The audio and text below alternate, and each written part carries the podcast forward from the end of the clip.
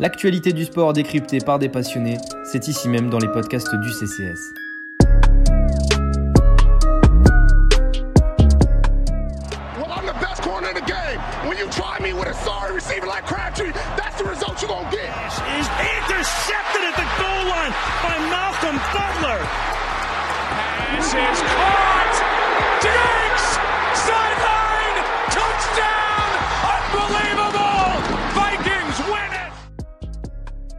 Bienvenue sur un nouveau podcast N F L du Café Crème Sport.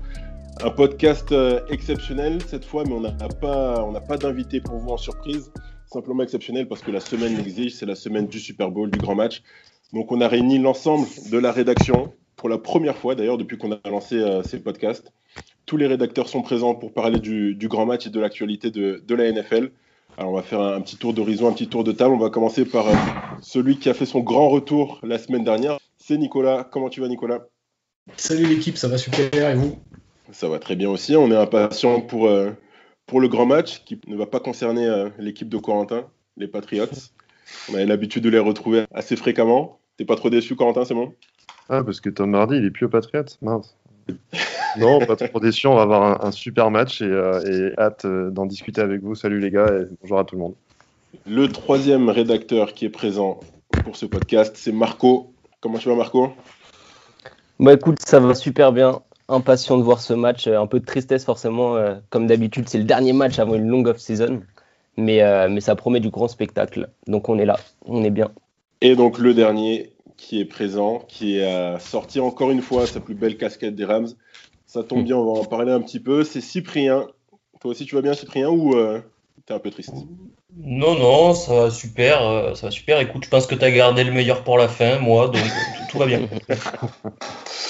Allez, et les chevilles qui dégonflent pas, c'est parfait. Bon, pour cette, euh, cette émission, cette grande émission exceptionnelle, comme je le disais avant le, le Super Bowl, on va évidemment parler du, du grand match. Mais avant ça, on va parler du trade de Matthew Stafford, qui est la, l'autre grosse actualité de, de la semaine en N F L. Matthew Stafford qui rejoint donc les Los Angeles Rams et qui euh, quitte les Detroit Lions. On en avait déjà un peu parlé la semaine dernière, cette fois c'est euh, officiel. Ensuite, on va faire un petit débat sur euh, la classe quarterback euh, de la draft deux mille quatre, avec les retraites, euh, la retraite en tout cas officielle pour l'instant de Philip Rivers. Ben Roethlisberger, il ne l'a pas encore euh, annoncé, il ne l'a pas encore officialisé, on ne sait pas si ce, ce sera le cas. Mais ça nous donne l'occasion de débattre donc, sur cette euh, classe de quarterback assez euh, exceptionnelle avec euh, Eli Manning, évidemment, qui lui a pris sa retraite l'année dernière. On va un peu se disputer pour savoir quel est le meilleur, qui mérite d'aller au Hall of Fame ou pas. Et on va terminer avec euh, un peu de sourire, ou pas, on va voir, avec un, un petit résumé sur la saison pour terminer ce podcast. C'est parti donc avec euh, première grosse partie de notre émission, c'est l'actualité, c'est le trade de Matthew Stafford donc, qui quitte les Detroit Lions pour rejoindre les Los Angeles Rams. Les Rams ont, ont mis le paquet pour l'obtenir puisqu'ils se séparent de Jared Goff, de deux premiers tours de draft et d'un troisième. Alors euh, on va faire un petit tour de table, que chacun donne euh, son avis sur ce trade, que ce soit du côté des Rams ou, ou des Lions. Un gagnant, un perdant, est-ce que les Rams ont, ont trop donné pour euh, se séparer de Jared Goff et, et obtenir Matthew Stafford ? Je vais commencer, je vais te... enfin, moi mon avis tout de suite c'est gagnant-gagnant, des deux côtés. Euh, parce que les Rams sont une équipe qui sont en mode euh, win now mode, on va dire, qui, qui doivent gagner maintenant. Euh, que leur facteur limitant de ces dernières années c'était Jared Goff à mon sens, si on regarde les matchs, même s'il y a certaines statistiques qui sont bonnes, je pense que les lacunes de Goff ont été cachées par le système de McVay euh, en, en grande partie.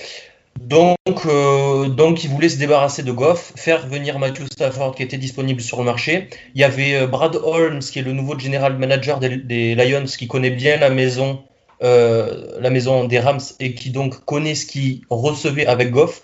Donc voilà, gagnant-gagnant. Euh, les, les Rams sont définitivement des contenders très solides euh, dans la N F C. Et euh, les Lions qui ont donc deux premiers tours en deux mille vingt-deux et deux mille vingt-trois, plus Jared Goff qui n'est pas un quarterback, enfin qui est un quarterback moyen moins euh, de la ligue on va dire aujourd'hui, mais qui n'est pas fini et il y a quelque chose à faire avec lui s'il est bien entouré. Et comme ils l'ont dit, ils le voulaient. Donc voilà, pour moi euh, des deux côtés c'est, c'est positif. Je suis d'accord avec toi et même je vais aller un peu plus loin. Je pense qu'il est gagnant-gagnant même pour les joueurs qui sont impliqués dans ce trade. Euh, voilà. Les Lions, on sait dans l'état dans lequel ils sont euh, depuis pas mal d'années, c'est bien pour Matthew Stafford. Je pense que c'est un grand gagnant de ce trade de pouvoir sortir de cette situation qui est euh, bah voilà, en, en phase de reconstruction une nouvelle fois. Il va pouvoir aller jouer ailleurs, à Los Angeles, euh, avec un excellent coach offensif. Donc on a, voilà, on a toujours voulu euh, savoir ce que pouvait donner Matthew Stafford quand il était bien entouré, au, au moins au niveau du coaching, on va pouvoir le voir. Et au niveau de Jared Goff, on a vu que euh, voilà, ces dernières semaines, il y a eu pas mal de, de reports qui disaient qu'il euh, y avait une fracture avec Sean McVay euh, et que les Rams pouvaient euh, s'en séparer. Voilà. Au lieu de, de chauffer le banc euh, à Los Angeles, il va pouvoir rebondir sûrement euh, à Détroit, ou en tout cas, il va avoir cette opportunité-là. Il ne va pas être tout de suite remplaçant. Je pense que euh, la saison prochaine, il va avoir un peu de temps de jeu. Et donc, à ce niveau-là, je pense que les deux joueurs aussi sont gagnants dans ce trade qui, euh, qui a fait bien des heureux. Oui, je, je suis d'accord avec vous deux euh, en, en ajoutant que finalement, la situation de Goff, elle n'est pas si mauvaise que ça, parce que la personne qui le fait venir aux au Lions n'est autre que le, le, le, le chef du département de scouting des, des Rams, qui est maintenant le G M des, des Lions. Donc, c'est lui qui a dit à Jeff Fisher de drafter Jared Goff. Donc, euh, il sait qui il fait venir. Il... Il le voit comme plus qu'un, qu'un Q B, qu'un Q B bridge. Donc, euh, il a une vraie chance de se refaire. Euh, ou alors, euh, voilà, sa carrière est finie. Donc, seize matchs pour lui pour prouver ce qu'il vaut et continuer dans la ligue. Après, euh, à l'instant T, c'est gagnant-gagnant. Je suis d'accord avec vous. S'il n'y a pas de Super Bowl à, à la fin pour les Rams, ce sera gagnant euh, vraiment plus, plus, plus pour les, pour les Lions. Qui, certes, les, les pics sont assez loin, euh, c'est pas pour tout de suite, mais, euh, mais voilà, ça peut permettre de, d'entamer une, une bonne reconstruction. Donc, euh, pour, à l'instant T, gagnant-gagnant, mais ça peut vite euh, se déséquilibrer dans un sens ou de l'autre. C'est du win-win, à mon sens, pour les, pour les deux teams. On aura enfin la, la chance de voir Matthew Stafford avec une équipe qui joue la gagne et qui a, qui a quand même des moyens... Euh, autre en termes de personnel et de coaching, donc ça, ça va être intéressant. Après, effectivement, il va falloir qu'il prouve cette année, clairement, il est là pour ça. Et du côté de, du côté de, de Goff, c'est intéressant aussi parce que voilà, il va avoir une place dans un effectif qui doit se reconstruire avec un nouveau coach, avec un nouveau G M, avec des tours de draft, quelque chose qui est possible de faire. Et puis, on, a, on l'a vu aujourd'hui, il y a une interview qui est sortie dans le, le L A Times de Goff. Il, il, voilà, il le sait qu'on ne le voulait plus à L A, et c'est, c'est sûr que c'est très compliqué de travailler dans cette situation. Euh, McVay qui a l'habitude de prendre la responsabilité sur lui à chaque défaite, dire c'est dans son A D N, c'est dans son style de coaching, a fini par incriminer euh, Goff sur la fin de cette saison, et c'est sûr que c'est plus possible dans ce contexte-là. Donc je pense que c'est très bien pour tout le monde. Est-ce que finalement c'est pas un bourbier dans lequel euh... il va se retrouver la saison prochaine, parce que même avec Matthew Stafford, bon, je pense qu'on est tous d'accord pour dire qu'il est un meilleur quarterback que Jared Goff. Les Lions n'ont remporté que cinq matchs cette saison. L'effectif sera a priori un peu plus pauvre encore la, la saison prochaine. On va voir ce qui va devenir de, des receveurs, notamment lors de la free agency. Est-ce que ce n'est pas finalement une, une mauvaise situation dans laquelle va se retrouver Jared Goff et pas une si bonne, notamment comparée à, à ce qu'il avait à Los Angeles?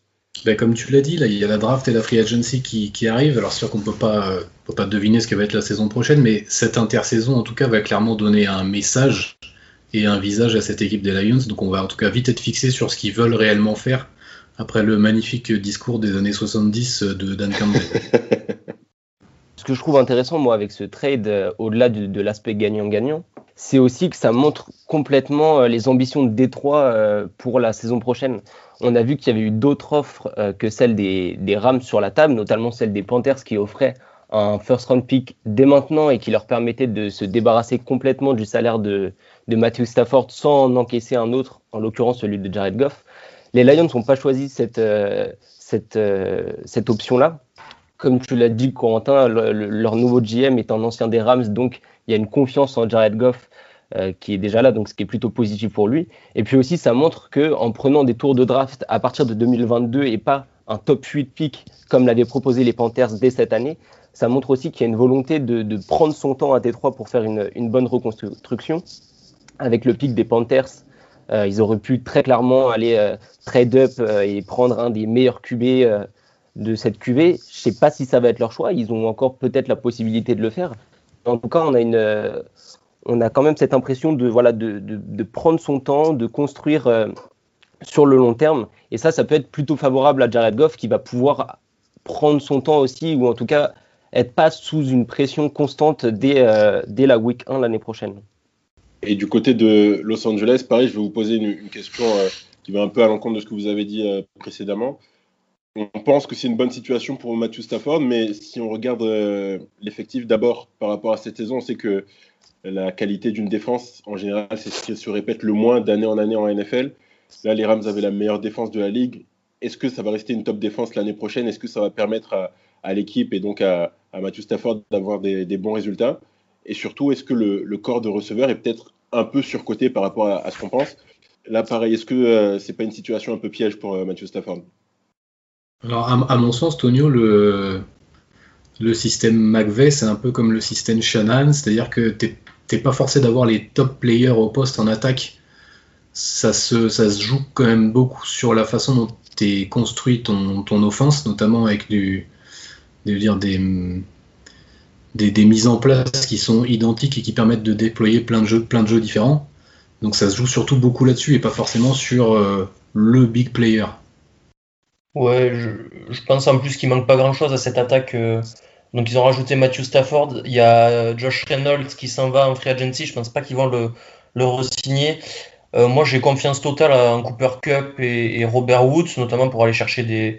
ce qu'ils ont fait très bien cette année, aller chercher des, des yards après réception. Et il manque cette menace profonde, à mon sens, que Van Jefferson, c'est pas sa spécialité, c'est plus un route runner qui va être entre les lignes.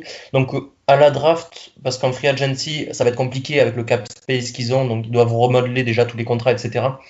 Mais à la draft, pourquoi pas aller chercher dans les tours, il y aura des très bons receveurs très rapides à la draft deux mille vingt et un, des slots receveurs, des menaces verticales pour aller très très loin dans, dans le fond du terrain, ce qui manque aujourd'hui, je pense, aux Rams, pour être une attaque euh, all-around, on va dire, donc capable d'attaquer n'importe quelle zone du terrain, surtout avec Matthew Stafford qui est beaucoup plus précis euh, dans, des zones, euh, dans des zones plus longues que, que ce que l'était Jared Goff. Donc voilà, cette petite menace profonde, c'est juste ce qui manque pour moi. Est-ce qu'ils ne peuvent pas utiliser un peu plus Robert Woods en, en profond ? Il a quand même de la rapidité, il, a, il est capable d'aller chercher un peu dans le deep, euh, remettre Van Jefferson un peu plus dans le centre du terrain et Woods euh, en deep, ça, ça peut être fait comme ça aussi. Euh, il en a catché quand même pas mal des deep dans, dans sa carrière. Après, euh, forcément, Stafford va avoir énormément de pression. Là où il était vu comme un dieu aux au, au Lions, là, euh, il vient clairement pour, ga- pour que les Rams gagnent un Super Bowl. Donc c'est pareil, est-ce qu'il est capable, avec une santé qui baisse quand même d'année en année, euh, il a quand même été blessé plusieurs fois. Voilà, faudrait, faudrait pas qu'ils prennent de mauvais coups. Faudrait, faut faire qu'ils s'adaptent aussi à un système beaucoup plus rapide que, qu'il a pu avoir aux Lions, qui était plutôt, c'était plutôt statique. Donc euh, le mariage n'est pas acquis, mais clairement, il peut que se faire plaisir par rapport à ce qu'il a connu, c'est-à-dire végéter pendant des dizaines d'années, pendant une dizaine d'années. Dernière question pour conclure euh, cette page sur le trade de Matthew Stafford. Qu'est-ce qu'on pense de la stratégie de Les Snead, le, le G M des Rams? Parce que le dernier first round pick présent dans l'effectif de Los Angeles, c'est Aaron Donald. Ça commence déjà un peu à remonter. Il y en avait un plus récent, c'était Jared Goff, qui, qui donc maintenant n'est plus dans l'effectif. Est-ce que c'est une stratégie viable d'échanger comme ça les, les premiers tours de draft pour obtenir des joueurs plus confirmés, pour le coup des stars, puisque c'est euh, Jalen Ramsey, Matthew Stafford? Je pense qu'on peut, on peut s'accorder pour dire que c'est une star, ou en tout cas à la limite du statut de, de star en N F L. Est-ce que c'est une stratégie viable à long terme ? Est-ce que c'est une bonne stratégie que d'échanger ces premiers tours de draft pour des joueurs plus confirmés ? Bah écoute, ça leur réussit pas trop mal quand même, parce que euh, la dernière saison négative euh, des Rams, c'est la saison rookie de Goff, si je dis pas de bêtises. Et après, il n'y a que des saisons positives, même l'an dernier où ils ne vont pas en playoff, ils font neuf sept, qui est une saison positive. Euh, donc pour l'instant, ça marche pas trop mal sur une période de temps assez longue quand même, donc depuis, euh, depuis deux mille seize. Euh, depuis deux mille seize voilà. Euh, maintenant, euh, est-ce que sur le long terme, ça peut payer ? Moi, je pense que oui. Je pense que c'est, c'est mieux d'être agressif aujourd'hui sur le marché, de, quand, dans tout ce qu'on voit, dans, dans comment piquent les gens, dans comment draft les gens, avoir des certitudes sur certains postes, notamment ils vont chercher Jalen Ramsey, ils vont chercher maintenant Matthew Stafford. C'est des, c'est des certitudes sur des postes très importants aujourd'hui dans le football, donc il ne faut pas hésiter pour moi à aller les chercher. Euh, moi, j'ai aucun mal à, à approuver la stratégie de, de Les Snead. C'est, c'est ultra agressif et au final, tu payes les joueurs le double de ce qui t'aurait coûté à la draft finalement. Et sur le long terme, tu perds forcément des pics et tu payes, tu surpayes. Enfin, Ramsey, c'est un, c'est un, c'est un, c'est un premier tour, tu payes deux premiers tours pour l'avoir. Alors certes, ce n'était pas la même valeur, mais tu perds systématiquement tes pics en en donnant systématiquement plus, il y a forcément un moment donné où ta monnaie d'échange, elle commence vraiment à diminuer et tu te retrouves à la fin du cycle, je pense, coincé par cette stratégie très agressive. Donc s'il gagne, il a tout gagné. De toute façon, au pire, ils repartiront sur un cycle. Si jamais il n'arrive pas à avoir le Super Bowl, comme certains, certains ont, ont malheureusement raté le coche, ça me semble compliqué. Dans deux trois ans, les Rams, ça, ça peut vite être très, très, très compliqué. Et tu, tu achètes des certitudes, j'ai envie de te dire. C'est aussi ça qu'il faut voir oui, quand, tu mets, quand, quand tu mets deux firsts sur Jalen Ramsey, tu es sûr que le mec est, est une superstar à son poste. Tu es sûr que le mec te lock down. Il a prouvé cette année encore, te lock down n'importe quel receveur de la ligue. Donc voilà, t'achètes cette certitude. Et puis en plus, si t'es un bon, euh, si t'es un bon commercial, j'ai envie de te dire, tu peux le revendre. Imaginons, Ramsey peut être revendu euh, juste avant la fin de son contrat, euh, de son contrat aux Rams pour certes un peu moins, mais tu peux récupérer un premier tour, et cetera. Et il faut pas oublier aussi que la draft, à l'opposé de ça, euh, c'est une loterie, c'est quelque chose où tu vas parier, euh, où tu vas parier, bon. Tu vas parier des premiers tours pour, euh, pour aller chercher des joueurs, mais il y a d'autres qui ne sont jamais rien devenus. Il y, a, il y a sûrement même plus de premiers tours dans l'histoire de la N F L qui ne sont rien devenus. Donc voilà, c'est pour ça que tu payes un peu plus cher. Donc cette hyper-agressivité, moi, je, je l'approuve personnellement. Je suis assez d'accord. Et de toute façon, à partir du moment où tu te lances dans cette stratégie, effectivement, tu te rends compte, comme tu dis, euh, Corentin, qu'au bout d'un moment, eh ben, ça, va, ça va te retomber dessus. Tu vas, quand tu es à la fin du cycle, t'es vraiment à la fin du cycle et t'es en, et t'es en galère pour rebondir. Donc, dans tous les cas, t'es obligé de continuer à puiser dans le futur, dans tes ressources futures pour continuer à être compétitif maintenant. Et c'est ce qu'ils ont, fu- c'est ce qu'ils ont su faire avec, euh, avec ce trade parce, que, euh, parce qu'effectivement, ils se sont rendus compte qu'avec Jared Goff, la fenêtre de tir qu'ils avaient euh, essayé d'ouvrir en prenant toutes ces grosses stars, eh ben, en fait, elle n'était pas si ouverte que ça. Et donc, forcément, t'es obligé de, de puiser dans les ressources futures pour, euh, pour l'ouvrir euh, au moins le temps de quelques années. Donc, dans tous les cas, on verra si elle sera payante. Mais comme a dit Cyprien, les Rams font plutôt de très bonnes saisons depuis quelques années, ce qui n'est pas le cas de beaucoup d'équipes, de beaucoup, beaucoup d'équipes dans la Ligue. Euh, donc, ça, en, en tout cas, on ne peut pas leur enlever.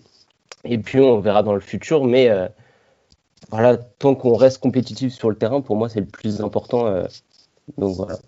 Peut-être que la seule erreur euh, qu'ont fait les Rams, euh, c'est, c'est justement de donner ce contrat à Jared Goff, euh, cette extension.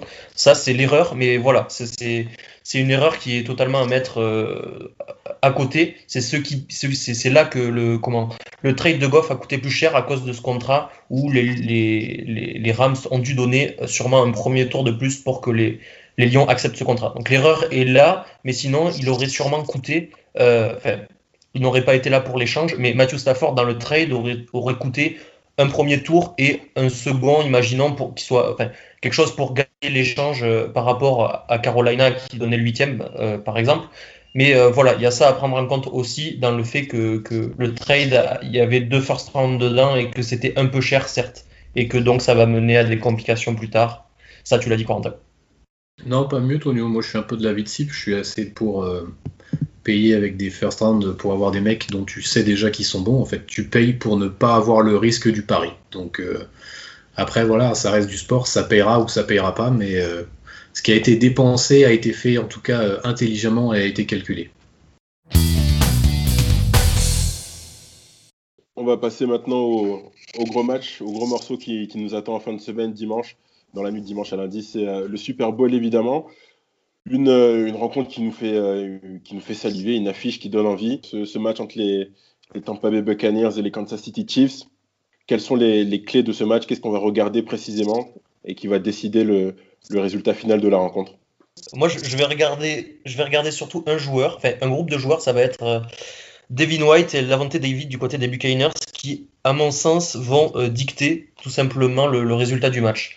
Euh, si ces deux hommes-là arrivent à mettre de la pression sur Patrick Mahomes avec une O-line qui est un peu euh, dénudée, on va dire, qui arrive à, à couvrir les zones intérieures du terrain, notamment avec un Travis Kelce qui est en feu euh, sur toute la saison et même sur cette campagne de playoff. Et ben les Buccaneers, à mon avis, à mon sens, peuvent espérer quelque chose. Donc c'est vraiment ces deux hommes-là qui, qui vont, euh, pour moi, dicter le match et que je regarderai avec attention euh, dimanche dans la nuit. Je te rejoins assez là-dessus pour le coup. Euh, moi aussi, euh, le, la, la bataille au front euh, entre euh, le front seven des, des Buccaneers et la O-line des Chiefs va être euh, plus qu'important, va être primordial dans ce match. On l'a dit en off, euh, la ligne des offensive des, des Chiefs est complètement décimée. Ils ont perdu encore Eric Fisher, euh, leur left tackle, la semaine dernière. Ils avaient perdu Mitchell Schwartz plus tôt dans la saison et euh, Laurent Duvernay-Tardif avant même que, que, que leur campagne commence. Euh, voilà, on les a vus être euh, exceptionnels en attaque, ces Chiefs, on n'a aucun doute sur ça. Maintenant, c'est clair que euh, si euh, les Bucks arrivent à mettre cette pression sur Patrick Mahomes, réussissent à, à l'empêcher de, de sortir de sa poche et à, faire, euh, et à faire des plays avec ses jambes, ou en tout cas à gagner du temps de cette manière, bah voilà, ça va être plus compliqué pour aller chercher les euh, troisième et quinze ou troisième et onze comme ils ont l'habitude de le faire euh, pour garder les, leur drive en vie. Donc clairement, ça va être euh, la clé de ce match. Ça, et puis voilà, euh, rester au score, euh, rester avec un score serré le plus longtemps possible pour permettre à, à l'attaque des Bucks éventuellement de, de, de prendre l'avantage en fin de match. Ça va être ça le plus important. C'est un match qui va être, à mon avis, assez génial à regarder parce que on va avoir des, des défenses qui vont, qui vont marteler. Ça va être assez extraordinaire. Le front seven des Buccaneers, il est, euh, il est juste fantastique. Euh, à voir en face ce qu'ils vont faire sur Tom Brady. On sait que les Chiefs sont... ont blitzé trente-neuf pour cent du temps sur la saison. Il va y avoir, comme, à mon avis, comme Factor X, ça va être euh, Tyrann Mathieu et Jared Goff, qui ont été deux armes des, des blitz sur toute la saison pour les Chiefs. Et c'est là-dessus que ça peut se jouer. Parce que la, la stratégie défensive des, des Chiefs, c'est de, c'est de maintenir l'adversaire sous dix-sept à vingt points. Donc c'est là que ça va se jouer. De toute façon, ça va être ça. Enfin, quand on voit le match de la Week deux, ça va être ça, le, le défi pour, le, pour les Buccaneers. Alors, ils ont bien rectifié le tir en, en play-off. Euh, c'est ne pas démarrer avec un débours de quatorze points. Donc, euh, s'ils démarrent avec deux possessions d'écart à, à la fin du premier quart-temps, euh, les Chiefs vont s'envoler, ils seront durs à arrêter. Le, le, les Buccaneers, on, on, je crois, ont on blitzé cinq, plus de cinquante pour cent du, du temps. Je crois qu'il n'y a que les, les Steelers qui ont blitzé plus qu'eux et, et qui jouent plus, à, plus qu'eux dans, à huit dans la boîte. Donc, ça, ça va encore plus blitzer. Je pense que Todd Bowles a, a vraiment appris du match de, de la Week douze. Alors, il ne pourra pas stopper Tyreek Hill, il ne pourra pas forcément stopper Travis Kelce, mais euh, mettre plus de pression sur Mahomes, vraiment l'enfermer dans sa poche et ne pas le laisser en sortir, ça va être la, la, effectivement la clé. Après, la, la, la clé la plus importante pour moi, c'est l'attaque des Buccaneers qui, qui peut s'enrayer très vite et, et il faudra qu'ils visent minimum les trente points s'ils veulent arriver à quelque chose contre Mahomes. Parce que qu'il ait la balle vingt minutes ou qu'il ait la balle trente-cinq minutes, il marquera ses, ses vingt à trente points. Donc s'ils veulent pouvoir exister, ce sera surtout en attaque. Parce que même si la défense arrive à faire le travail, je ne les vois pas stopper les, les, les Chiefs à moins de vingt, à moins de vingt points. Je n'arrive pas à le, à, à le voir. Donc, pour moi, ça se jouera surtout en attaque pour les Buccaneers, aussi, plus qu'en défense. Tu as raison, il va falloir marquer des points, il va falloir aussi faire attention, à, à, attention au ballon. Euh, la semaine dernière, enfin il y a deux semaines, contre les Packers, les trois interceptions de, de Brady n'ont pas été euh, ont pas été très coûteuses pour les pour les Bucks parce que les Packers n'ont pas réussi à, à saisir l'opportunité. Les Chiefs vont saisir cette opportunité si euh, si euh, Tyrann Mathieu arrive à intercepter la balle, s'il y a des fumbles, s'il y a ce genre de choses. Clairement, les, les, les Chiefs peuvent s'envoler.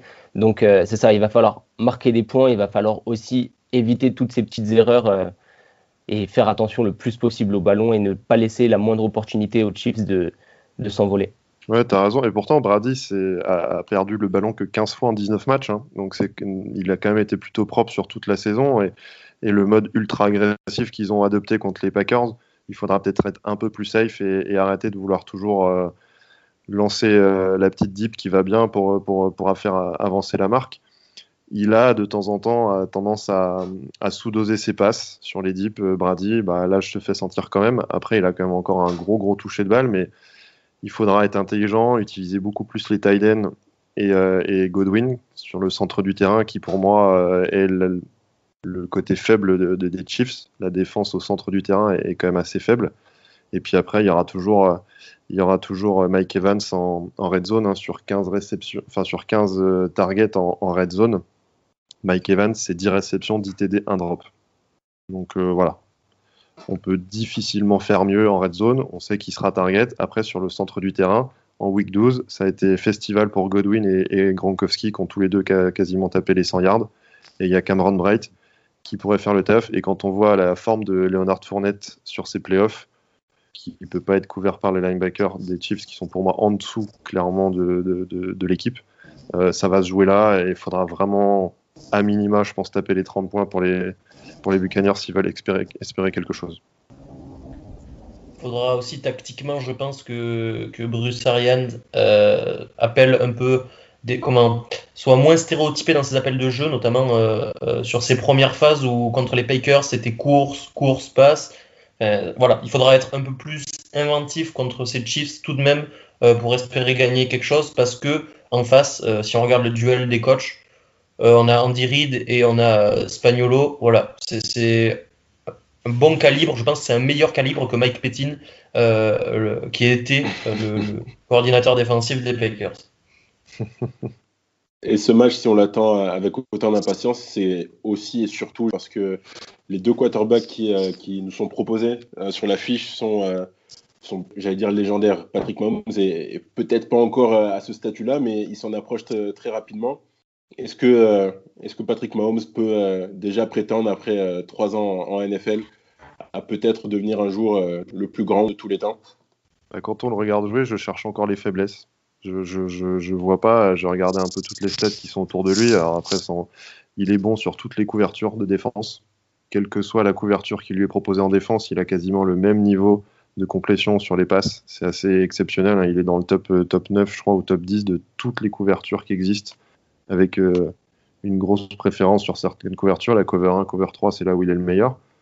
Mais euh, voilà, il est déjà sur sept matchs en play-off et on a perdu qu'un. Je veux dire, euh, c'est quand même assez énorme. six victoires, une défaite, il est parti pour avoir des stats hallucinantes. Et, et quand on le voit jouer, on peut juste se féliciter de, de pouvoir le voir de nos propres yeux, parce que, je, encore une fois, je ne vois pas beaucoup de faiblesse à son jeu. Oui, on ne va peut-être pas dire légende pour Mahomes encore, mais on peut déjà dire, euh, avec euh, notre âge, on peut dire épique. C'est déjà épique ce qu'il fait Mahomes dans, dans son jeu. Non, mais... Voilà, enfin, euh, comme, comme le dit Corentin, il a perdu qu'une fois en play-off. Euh, en saison régulière, il a perdu deux fois, il me semble. Enfin, voilà, c'est, c'est deux fois sur t- l'ensemble de sa carrière. Je ne parle même pas sur cette saison où le, il joue pas en tant que titulaire, il ne jouait pas le, le dernier match. Donc voilà, euh, écoute, euh, il marche sur les traces de Brady. Est-ce que ça va être la passation de pouvoir ? Enfin, ça peut être le match de la passation de pouvoir. Ça doit être le match de la passation de pouvoir même. Et on attend de voir que ça, hein. Ouais, je suis complètement d'accord. Pour, pour revenir ce que, sur ce que tu disais, est-ce qu'il peut prétendre à être parmi les plus grands ? Je pense que c'est presque déjà le cas. Je veux dire, il y a déjà un titre de M V P, un Super Bowl, un titre de M V P du Super Bowl, le tout en seulement deux saisons complètes. On va voir ce qui va se passer à la fin de, à la fin de cette saison. Vous l'avez dit, une seule défaite en play-off. Il faut se souvenir que cette seule défaite en play-off, ils la perdent en overtime, alors que Patrick Mahomes ne touche pas le ballon en overtime. Donc, euh, c'est assez compliqué de, de mettre la défaite sur lui. Euh, non, voilà, clairement, c'est, vous, vous le disiez, c'est une passation de pouvoir. Même presque plus que ça, je pense que le, le match est important et, et, et intéressant, parce que ça va peut-être être la toute dernière fois euh, de l'histoire que, que ces deux Q B vont se rencontrer, maintenant qu'ils jouent dans des, dans des conférences différentes. Et quand Tom Brady, voilà, est, est éternel, mais... mais il y a bien un moment où il va, où il va prendre sa retraite. Voilà, si, euh, il veut, il veut jouer jusqu'à cinquante ans quand même. Ouais, ouais, c'est vrai, c'est vrai. Mais euh, non, clairement, ça, ça peut être en tout cas une des dernières confrontations euh, entre ces deux hommes. Et ça sera intéressant, parce que si, euh, si Brady part à la retraite en ayant battu deux fois Patrick Mahomes en play-off, une fois en finale de conférence et une fois au Super Bowl, bon bah voilà, de toute façon, ça, ça claque la porte définitivement pour toute comparaison entre les deux joueurs. Je pense même après, euh, après euh, une dizaine d'années de, de Mahomes dans la ligue. Donc voilà, ça va être intéressant. Alors que s'il le bat, bon voilà, peut-être que dans euh, huit ans, neuf ans et, et quelques Super Bowls, il pourra y avoir quelques comparaisons et on se souviendra à cette, euh, ce mois de février deux mille vingt et un quand, quand Patrick Mahomes a, a battu le GOAT. Peut-être... Euh, peut-être était-ce le début du chemin pour le dépasser ? C'est la première fois que les deux derniers, Q... enfin, les deux derniers vainqueurs d'un Super Bowl s'affrontent en finale. Je crois, j'ai, j'ai lu ça tout à l'heure. Donc, euh, classe aussi comme stat. Première fois qu'une équipe joue à domicile pour le Super Bowl. Enfin, y a, y a... Voilà, grâce à Brady et Mahomes, on a vraiment des, des, des nouveautés, et on va en avoir encore beaucoup d'autres, je crois, grâce au plus jeune des deux. Nico, je vais, je vais te poser une question en rebondissant sur euh, ce qu'a dit Marco. Pour, euh, j'ai vu passer euh, sur, les, sur les télés américaines qui aiment bien euh, mettre le feu comme ça avant le Super Bowl. Euh, je ne sais plus quelle analyse qui disait que euh, si Tom Brady remportait ce, ce match contre Patrick Mahomes, peu importe le nombre de, de Super Bowl que Mahomes remportera plus tard, il n'y aura aucune comparaison. C'est vraiment exagéré de, de dire ça, ou bien c'est, c'est possible. Si Mahomes perd demain, enfin Mahomes, c'est pas lui qui joue, hein, c'est les Chiefs qui jouent, si les Chiefs perdent demain et que Mahomes Euh, plus tard ajoute euh, des bagues à, à sa collection, est-ce qu'il pourra quand même prétendre au, au, titre, de, au titre honorifique et symbolique de, de plus grand quarterback de l'histoire? Écoute, au jour d'aujourd'hui, c'est Mahomes le... C'est pas... Lapsus. c'est, Bra... c'est, Brady, c'est, c'est Brady le plus grand. C'est lui qui a déjà écrit sa légende.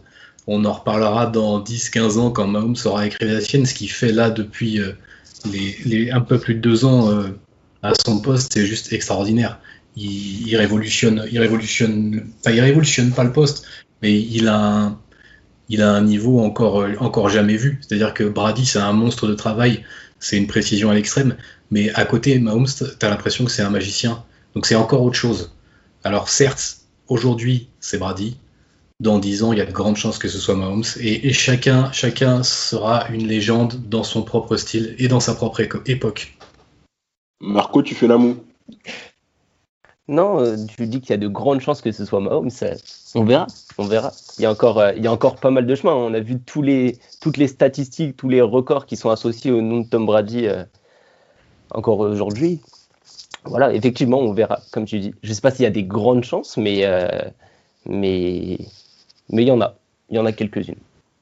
Bon, s'il continue sur sa lancée, euh, forcément, euh, ce sera difficile de, de ne pas le mettre tout en haut. Mais euh, voilà, la N F L, ça tourne. Euh, On lui souhaite pas de malheur, mais, mais effectivement, il faudra voir euh, au bout de vingt ans. Euh, il a pour moi un talent supérieur de base, euh, techniquement parlant.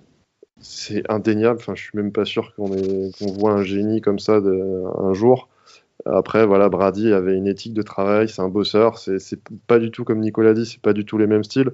Et il y a forcément un style qui est plus télégénique que l'autre, et il y en a un qui est efficace. On verra dans dix ans pour en reparler, mais s'il continue sur cette, ce rythme-là, il va être difficilement arrêtable.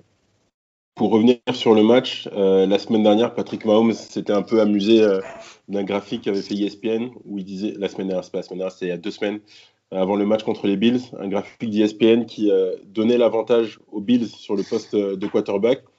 On va s'amuser à faire euh, la même chose sans forcément parler des, des quarterbacks, mais plus globalement des, des différentes euh, unités, l'attaque, la défense et après au, au niveau du coach, laquelle des deux équipes qui s'affrontent a l'avantage? euh, On va commencer par, par l'attaque, on va faire un petit tour de table. Cyprien, pour, pour commencer, là, au niveau de l'attaque, quelle équipe euh, a l'avantage sur le papier en tout cas? Ben, quand on réfléchit, c'est... Je, je, je... Ah, je sais pas, c'est dur. Euh... Je, je, je développe parce que je suis obligé de passer par poste. Par poste, je vais dire... Les Chiefs ont l'avantage. Aujourd'hui, Mahomes est un, je vais dire, meilleur Q B, en tout cas plus talentueux que Brady. Maintenant, hop.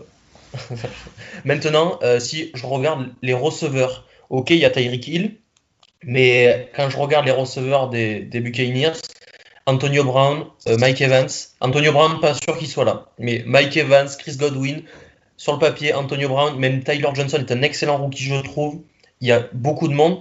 Les tight ends, il y a Travis Kelce, mais de l'autre côté, tu as Cameron Braid qui fait une super saison et tu as encore Rob, Gron- Rob Gronkowski pardon, qui peut faire des, des choses exceptionnelles. Sur le poste de running back, je vais donner avantage aux Buccaneers aussi, avec euh, Ronald Jones et Leonard Fournette qui sont meilleurs à mon sens que Edward Seller, euh, Le'Veon Bell ou, ou Williams même.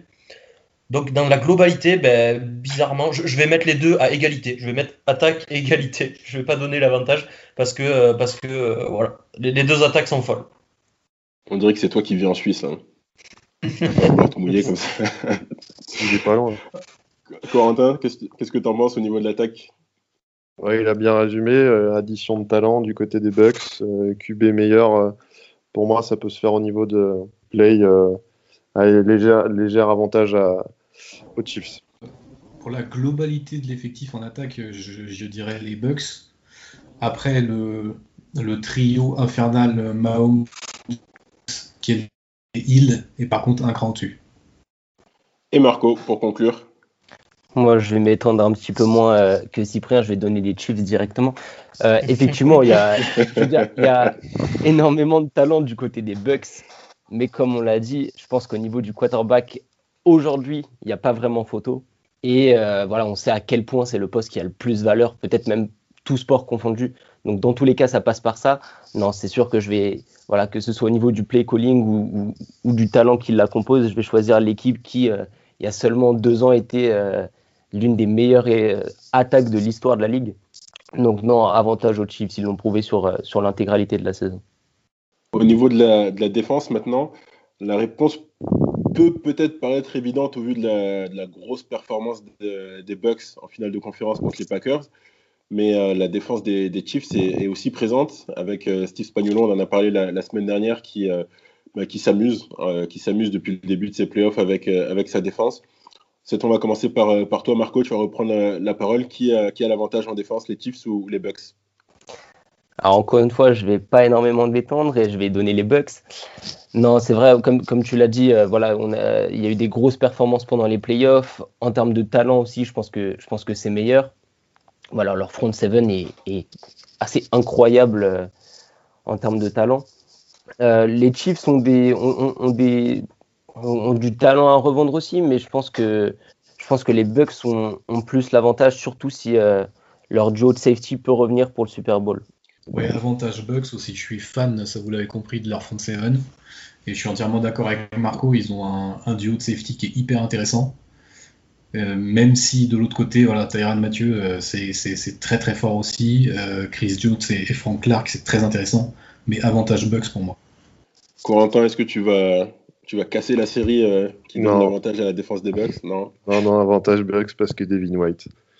Parce que, parce que voilà, cet homme est stratosphérique en défense depuis le début des playoffs et, euh, et Todd Bowles. Enfin euh, voilà, même si on ne parle pas des coachs encore une fois, mais non. Euh, Front seven, Devin White, avantage Bucks.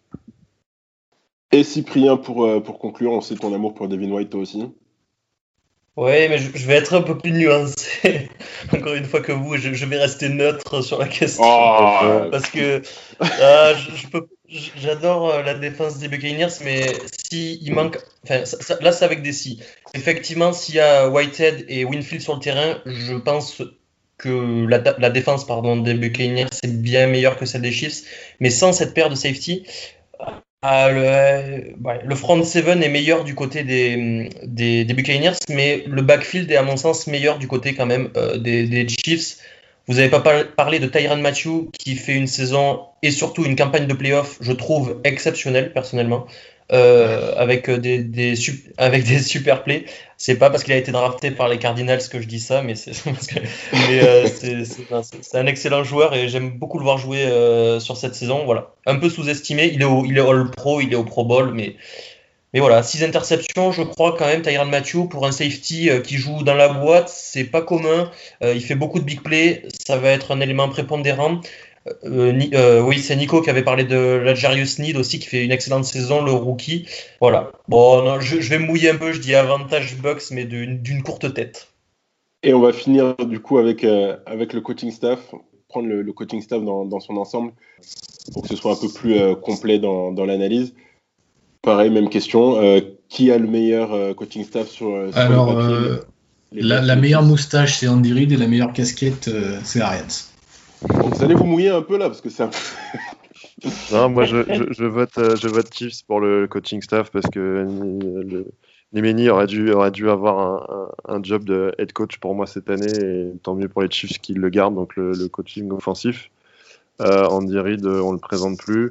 Spagnuolo, il peut faire vraiment des choses assez magiques et surtout je pense que ce qui va jouer en faveur des des c'est que Bruce Arians, il a un tempérament de feu et qu'il il est capable de se laisser emporter par son agressivité. Et, et, et, et moi, c'est plus ça qui me fait peur dans une rencontre, c'est qu'il n'arrive pas à se canaliser et que ça parte un peu dans tous les sens.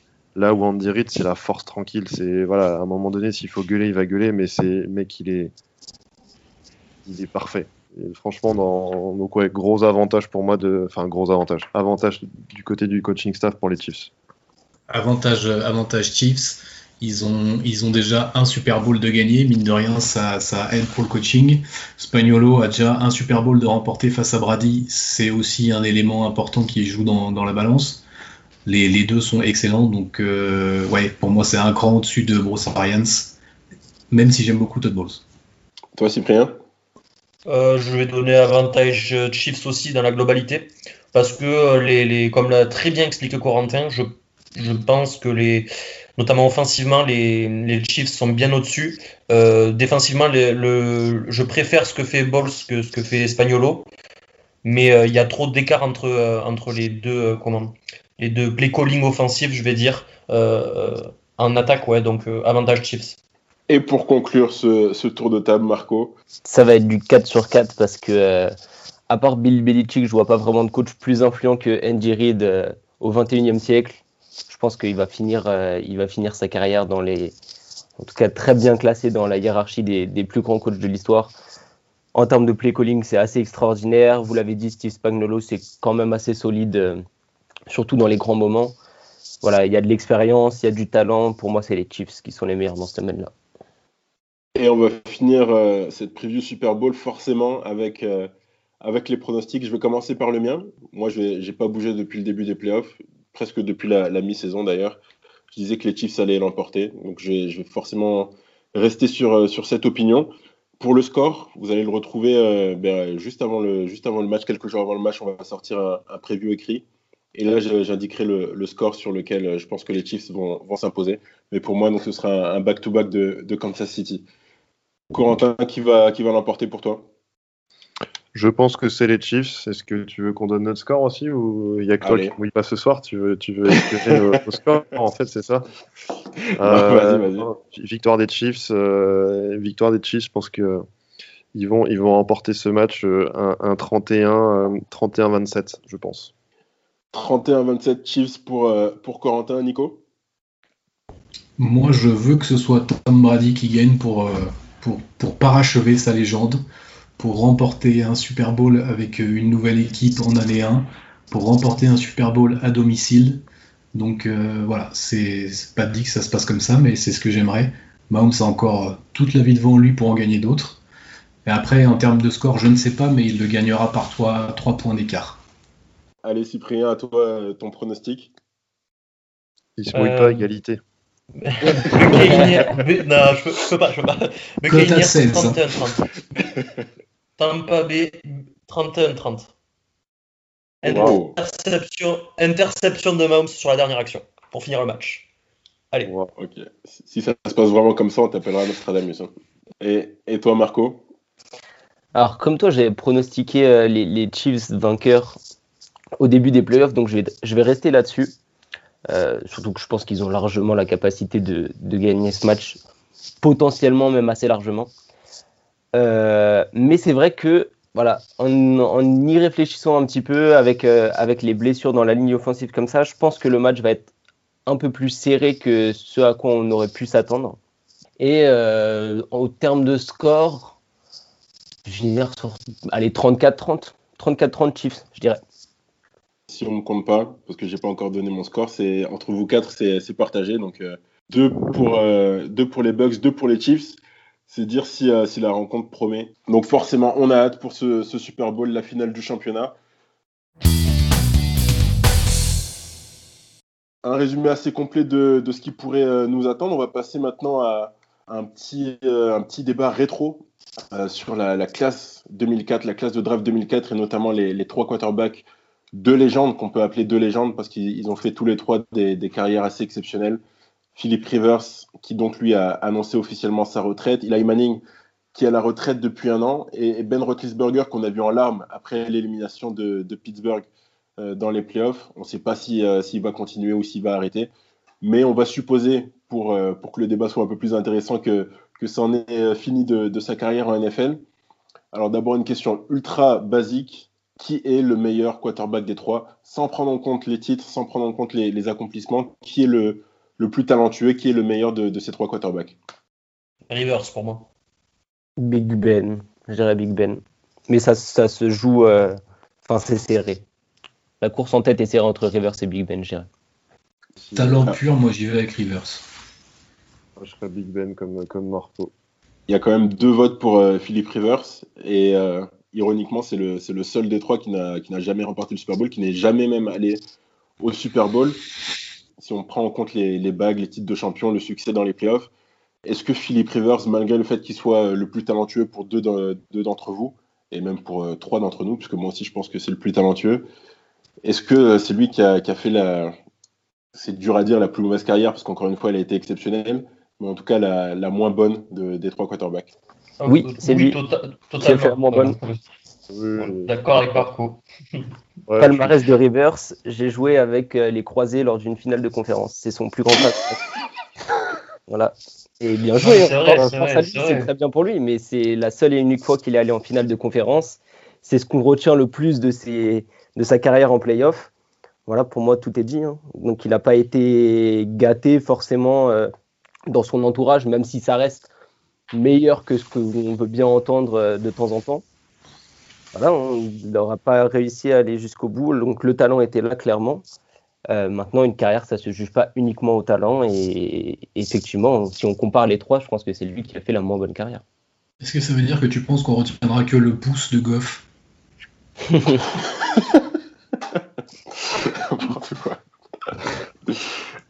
On a eu cette conversation entre nous pendant la semaine. On, on se disait que les victoires n'étaient pas une stat pour évaluer les, les quarterbacks. Est-ce que c'est pas dur d'évaluer seulement la, la carrière de Philip Rivers là-dessus par rapport euh, aux deux autres, notamment euh, au niveau du coaching, ils ont, ils ont été très bien accompagnés. Ils ont eu la chance beaucoup d'années au, au niveau de la santé. Est-ce que si on prend tout ça en compte, Philip Rivers n'est ou peut-être les, les deux autres pour, pour changer un, un peu le point de vue. Est-ce que les deux autres ont eu plus de chances que, euh, que Philip Rivers pour avoir une meilleure carrière ?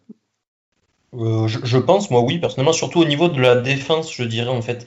Parce que, bon, Rivers a été entouré à un moment de sa carrière de Antonio Gates et de, euh, et de Ladeinian Tomlinson, qui sont quand même deux Hall of Famer, à mon sens, deux gros joueurs, surtout Tomlinson qui fait une, une, qui fait une saison... Euh, Je ne sais plus l'année, mais Marco va me la dire, je pense, maintenant. La saison de Tomlinson, euh, incroyable, je ne sais pas si tu l'as.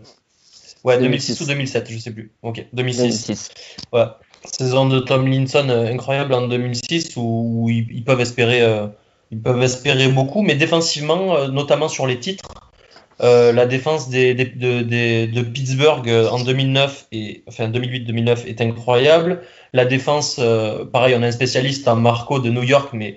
La défense de New York pour les titres de Manning était aussi très bonne, même si Manning sort une campagne de playoff.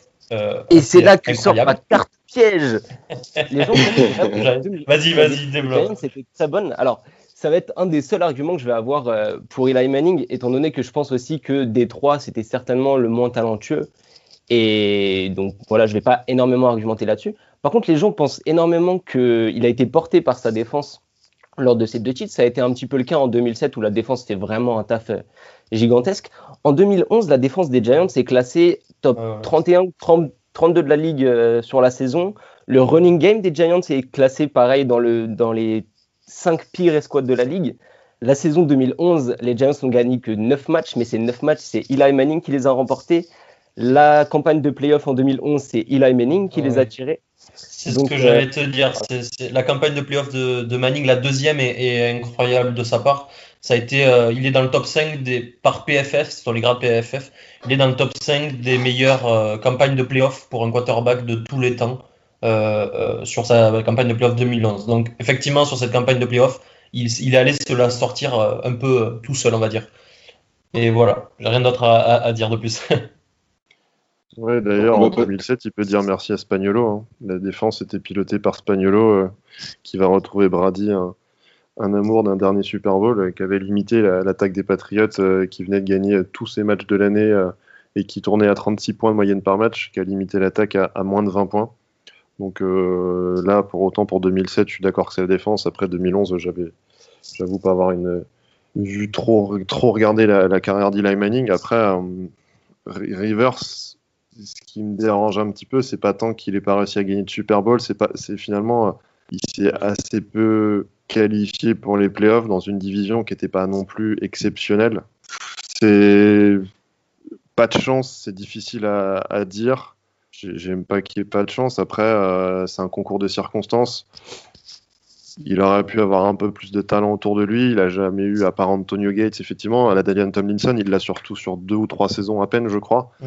Euh, derrière, c'est Antonio Gates. Et il n'a pas eu, avant d'avoir euh, son receveur euh, Keenan Allen, il n'a pas eu de grand receveur. Vincent Jackson a fait quelques, quelques saisons sympathiques, mais c'est pas, voilà, il n'a pas eu de, de, de receveur euh, qui finira forcément Hall of Famer, à part, à part Gates. Donc... Euh, il n'était peut-être pas forcément très bien entouré. Après, euh, il y en a même pas très bien entouré qui arrivent à faire des choses. Donc, euh, le talent était là. Qu'est-ce qui lui a manqué ? C'est difficile à dire, mais euh, j'aurais aimé qu'il ait quand même un peu plus de qualification en play-off. Finalement, il n'en a pas eu euh, énormément euh, par rapport à une division qui, pour moi, était un peu, un peu en dessous de, de, de certaines de la Ligue.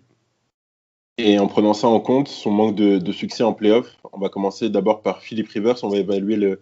les chances des trois d'aller au Hall of Fame. Non, d'ailleurs, on va, on va plutôt commencer par Ben Roethlisberger parce que je, je pense, je présume euh, qu'entre nous cinq, ce sera le, le, le plus évident. Est-ce que Ben Roethlisberger doit aller au Hall of Fame euh, s'il prend sa, sa retraite euh, cette intersaison, ce sera dans six ans. Est-ce qu'il sera un Hall of Famer dans six ans ? Pour moi, oui. Euh, il a, enfin, il a tous les. Si on prend les grands, les grands attributs euh, des Hall of Famer, il a les trois, à mon sens, euh, principaux et primordiaux. Euh, donc il a les stats, il a les titres et il a la longévité. Donc à partir de là, difficile de pas mettre Roethlisberger au Hall of Fame pour moi. Je suis d'accord, surtout que la Ligue retient les grands moments. Ben Roethlisberger a fait un, un des meilleurs débuts de carrière de l'histoire. Il a gagné le Super Bowl dès sa deuxième saison. Voilà, les gens vont retenir ça et pour moi c'est complètement mérité. Il sera au Hall of Fame et très certainement effectivement six ans après son départ à la retraite. Bah c'est ça, si tu mets pas Big Ben au Hall of Fame, disons que ça devient compliqué derrière pour les autres. Donc, Corentin, j'imagine que tu vas pas délier. Oh, bah, rien que pour la réception de, sur San Antonio, San Antonio Holmes. On n'est euh... pas obligé d'en parler. Pas... si, justement, je voulais, je voulais en parler. Je savais que tu apprécierais. Euh, rien que pour cette réception historique, euh, il y va, quoi. Ok, donc il y aura peut-être un peu plus de débat sur les, sur les deux autres. Donc... Euh... On en parlait d'abord Philip Rivers qui n'a pas eu beaucoup de, de succès en, en play-off. Est-ce que ce sera rédhibitoire pour euh, son entrée euh, à Canton ? Alors moi je pense que oui. Je pense que ça va être compliqué pour Philip Rivers d'aller au Hall of Fame. Ou alors si Philip Rivers entre au Hall of Fame, ça ouvre la porte à un nombre immense de quarterbacks qui vont arriver par la suite. Parce que comme tu disais, si on regarde les, les trois critères, comme tu disais Cyprien, pour entrer au Hall of Fame, la longévité, il l'a, aucun souci. Les victoires en play-off, ou en tout cas les titres ou tout ça, il ne les a pas, ça on l'a dit. Et ensuite, au niveau des stats, il les a, il n'y a aucun souci. Le truc, c'est que ces trois Q B ont évolué quand même dans un âge d'or de la passe, un âge d'or des quarterbacks. Et avec la, la démocratisation du jeu de passe, du jeu aérien qui se fait de plus en plus, je pense que ces stats qu'ils ont, ils vont être dépassés sans trop de difficulté par les nouvelles générations qui arrivent. Je veux dire, que ce soit Matthew Stafford, Matt Ryan... Voilà, ce, cette, ce type de génération-là, si elle joue encore quelques années, bah, ça va aller les dépasser. Et est-ce que Matthew Stafford doit rentrer au Hall of Fame ? Est-ce que Matt Ryan doit rentrer au Hall of Fame ? Je ne suis pas si sûr. Et donc, ça va être compliqué de, de, d'avancer l'argument des stats, euh, je pense, dans quelques années. Et donc, pour moi, ce qui est primordial aussi quand on veut rentrer au Hall of Fame, c'est aussi l'image, l'empreinte qu'on a laissée dans la Ligue. Et je ne sais pas à quel point l'empreinte que Rivers a laissée en N F L durant sa carrière va être si marquée dans les... Euh, dix, quinze prochaines années. Est-ce que dans quinze ans, on se souviendra de Rivers comme un, comme un quarterback qui a, qui a marqué l'histoire de la Ligue ? Je ne suis pas si sûr et je pense que ça va être ça euh, qui va l'empêcher de rentrer au Hall of Fame. Je suis assez d'accord avec Marco, je n'ai pas grand-chose à ajouter. Il a tout dit. Pour moi, c'est surtout le, le, le fait que si on, s'il y rentre, effectivement, ça ouvre la porte à beaucoup d'autres Q B derrière. Bon, alors pas forcément à Matthew Stafford qui, pour l'instant, a un bilan négatif, donc ça me, ça me choquerait encore plus, on va dire. Mais, euh, mais oui, ça peut ouvrir la porte à, à d'autres. Donc, euh, clairement, euh, clairement, pour moi, il n'a pas forcément sa place là-bas, malgré une longévité assez incroyable. Vas-y, Nico, vas-y. Si tu veux. Non, non, rien, rien de plus pour moi. On en avait parlé la semaine passée. C'est vrai qu'on avait parlé des, du grade P F F qui l'amenait euh, proche d'être, euh, d'être sélectionnable pour le, pour le Hall of Fame. Après, je trouve la, la vision de Marco très intéressante. C'est vrai qu'au jour d'aujourd'hui, Aujourd'hui, euh, cette génération-là a des stats très impressionnantes. C'est pas dit qu'ils soient encore très impressionnants euh, dans dix ans. Quoi. Bah, moi, je vais faire l'avocat un peu du diable, du coup, et je vais. Moi, je, je suis pas du tout fermé à ce que Philip Rivers euh, aille au Hall of Fame. Oh, pardon, aille au Hall of Fame. Merci, euh, même, euh, voilà. Non, non, mais c'est, c'est un excellent Q B. Je, euh, Marco parlait d'image, c'est exactement le point que je voulais soulever. Et je pense personnellement que Philip Rivers a, a, a un gros impact sur la ligue euh, en termes, en termes de, enfin, en tant que personne, en tant que ce qu'il dégage, en tant que leadership. Euh, voilà, il y a beaucoup de choses que certains Q B n'ont pas qu'il a et qui ne sont pas retranscri- retranscriptibles pardon, par des statistiques ou par des victoires. Ça ne me gênerait pas qu'il aille au, au Hall of Fame. Je veux le voir au Hall of Fame, Philip Rivers. Et en plus, en termes de statistiques, pour appuyer cet argument, on peut dire qu'il a eu, euh, il est parmi les, les, les, top, euh, les top joueurs en termes d'enfants euh, conçus. Ça, c'est pas donné à tout le monde. Je savais que tu allais la sortir. Il est top dix. Il est, il est, même, il est même top cinq ici. Ah, top cinq. Ouais. Ouais, c'est Cromartie ouais. Premier. Non ouais, oui, Cromartie en a quatorze. Ouais. quatorze. Oh, et il se souvient, il se souvient pas du prénom de ses enfants. Hein. on, on s'en rappelle dans l'extrait de, de Hard Knocks. Euh, et, le, et le dernier euh, qu'a évalué, c'est celui d'Eli Manning. Alors, Eli Manning, lui, il a des titres, mais il a peut-être pas les. Les accomplissements individuels, il n'était que quatre fois au Pro Bowl, jamais dans une Team All Pro. Est-ce que ces, ces deux Super Bowls et donc sa, sa campagne de deux mille onze, à elle seule, peut le, le porter jusqu'au Hall of Fame ? Bon, on va laisser commencer Marco, je pense. Si tu veux. Alors, déjà, pour revenir sur les, sur les catégories individuelles, vous êtes partisans de Philip Rivers au Hall of Fame. Lui non plus n'a jamais été sélectionné dans une équipe All Pro. En tout cas, dans une First Team All Pro, je n'ai pas les secondes teams... Euh, Non, il n'a pas fait de second team non plus. Donc, ça, c'est une première chose. Euh, deuxièmement, je pense que Eli Manning est à la limite du Hall of Fame. Je pense que c'est un des joueurs sur lesquels il peut y avoir le plus de débats. Effectivement, en termes de talent, je trouve que c'est compliqué d'aller mettre Eli Manning au Hall of Fame. Euh, moi qui ai pu le voir jouer, qui ai pu voir l'intégralité de ses matchs, euh, au moins depuis le début de la décennie, c'est compliqué d'aller, euh, d'aller vendre ce joueur-là parmi les plus grands de l'histoire. Maintenant, tout à l'heure, je, je parlais d'images laissées euh, dans la ligue. Eli Manning, c'est deux titres de M V P du Super Bowl. C'est deux Super Bowls gagnés face à Brady. C'est, comme on l'a dit, une campagne deux mille onze de playoff assez extraordinaire. C'est un Q B qui a joué à New York, qui fait partie d'une famille euh, assez euh, incroyable. Donc, effectivement, il y a tout ce récit autour de lui qui, je pense, va pousser sa candidature. Alors, est-ce que c'est juste par rapport à d'autres Q B qui ont juste qui sont juste nés dans une autre famille ou qui ont été draftés par une autre franchise? Effectivement, c'est pas très juste, mais je pense que dans la tête des votants, ça joue. Et c'est la raison pour laquelle je pense qu'il finira sa carrière au Hall of Fame. Maintenant, voilà, je vais pas, je vais être objectif par rapport à ça. Je pense pas que ce soit, en termes de talent, je pense pas que ce soit une certitude qu'il y finisse, ou en tout cas, je pense que le débat est complètement sain autour de, de sa candidature. Ouais, mais du coup, je vais reprendre ce que tu disais aussi pour, pour Philip Rivers, quand tu disais s'il y va, ça va ouvrir la porte à d'autres. Si Eli Manning n'y va pas avec deux Super Bowls remportés, il ne va pas y avoir grand monde euh, qui, qui va y rentrer. Donc, euh, en, en termes de talent pur, il, il sauve son bilan de cinquante pour cent de victoires, donc ça c'est plutôt bien. Avec un bilan négatif, ça aurait été encore peut-être un peu plus tâche. Mais euh, pour moi, il a sa place. Alors, euh, pas, euh, il va passer par une petite porte, mais il a sa place euh, Hall of Fame, grâce à ces deux bagues qui restent quand même très difficiles à avoir dans une N F L, que, dans, dans une époque qui a été dominée par son frère et, et Brady. Euh, ouais, pour moi, il doit, il doit y aller. Après, ça pourra faire débat, mais euh, difficile quand même. Ouais, je vous rejoins, moi. Enfin, je suis peut-être trop gentil pour l'entrée au Hall of Fame, mais... Il faut pas me mettre à l'entrée, je pense, mais euh, je donne le Hall of Fame à, à Eli Manning, mais peut-être pas first ballot, effectivement, comme Rivers, peut-être pas first ballot non plus, mais euh, il doit y être, il doit y figurer, c'est impossible autrement, euh, à mon sens. Euh, deux Super Bowl, deux M V P Super Bowl, l'image, Marco en a encore parlé, des plays d'anthologie, ça aussi, ça marque, c'est des plays d'anthologie, le helmet catch, le catch de, de Odell Beckham à trois doigts, c'est lui qui fait la passe. Des plays d'anthologie, il en a fait euh, Eli Manning, et, et ça aussi, les gens vont s'en souvenir. Ça aussi, ça va, ça va œuvrer euh, pour, euh, ce, pour son, comment dire, son élection au Hall of Fame. Certainement le plus beau lancer de l'histoire du Super Bowl au Super Bowl quarante-six pour commencer le drive de la victoire sur la passe sur Mario Manningham. Je pense que Cor- Corentin s'en souviendra. Ouais, ouais, ouais je, je m'en souviens encore comme si c'était hier. Euh, crucifié. Euh... Oh là là, incroyable. On va finir le podcast avec un, un petit quiz pour faire un, un retour sur la saison deux mille vingt et surtout... Enfin, pas surtout, et aussi euh, parler des quarterbacks qui, qui vont prendre leur retraite ou dont on suppose qu'ils vont prendre leur retraite. Donc, Philip Rivers, on en a déjà parlé. Euh, Ben Roethlisberger aussi, c'est pas annoncé. Peut-être qu'il va, qu'il va revenir aussi, on ne sait pas trop, mais on va, on va l'inclure aussi dans le quiz. Et on remplace donc Eli Manning, qui lui est déjà à la retraite depuis un petit moment, par Drew Brees, euh, dont on présume qu'il va lui aussi euh, annoncer sa retraite dans les prochains jours, dans les prochaines semaines. Donc, voilà un quiz saison deux mille vingt, plus quarterbacks qui prennent euh, leur retraite. Il y a vingt questions. Wow. Parmi ces vingt questions, il y a quatre questions bonus. Alors, les quatre questions bonus, j'explique le principe pour vous et, et pour les auditeurs.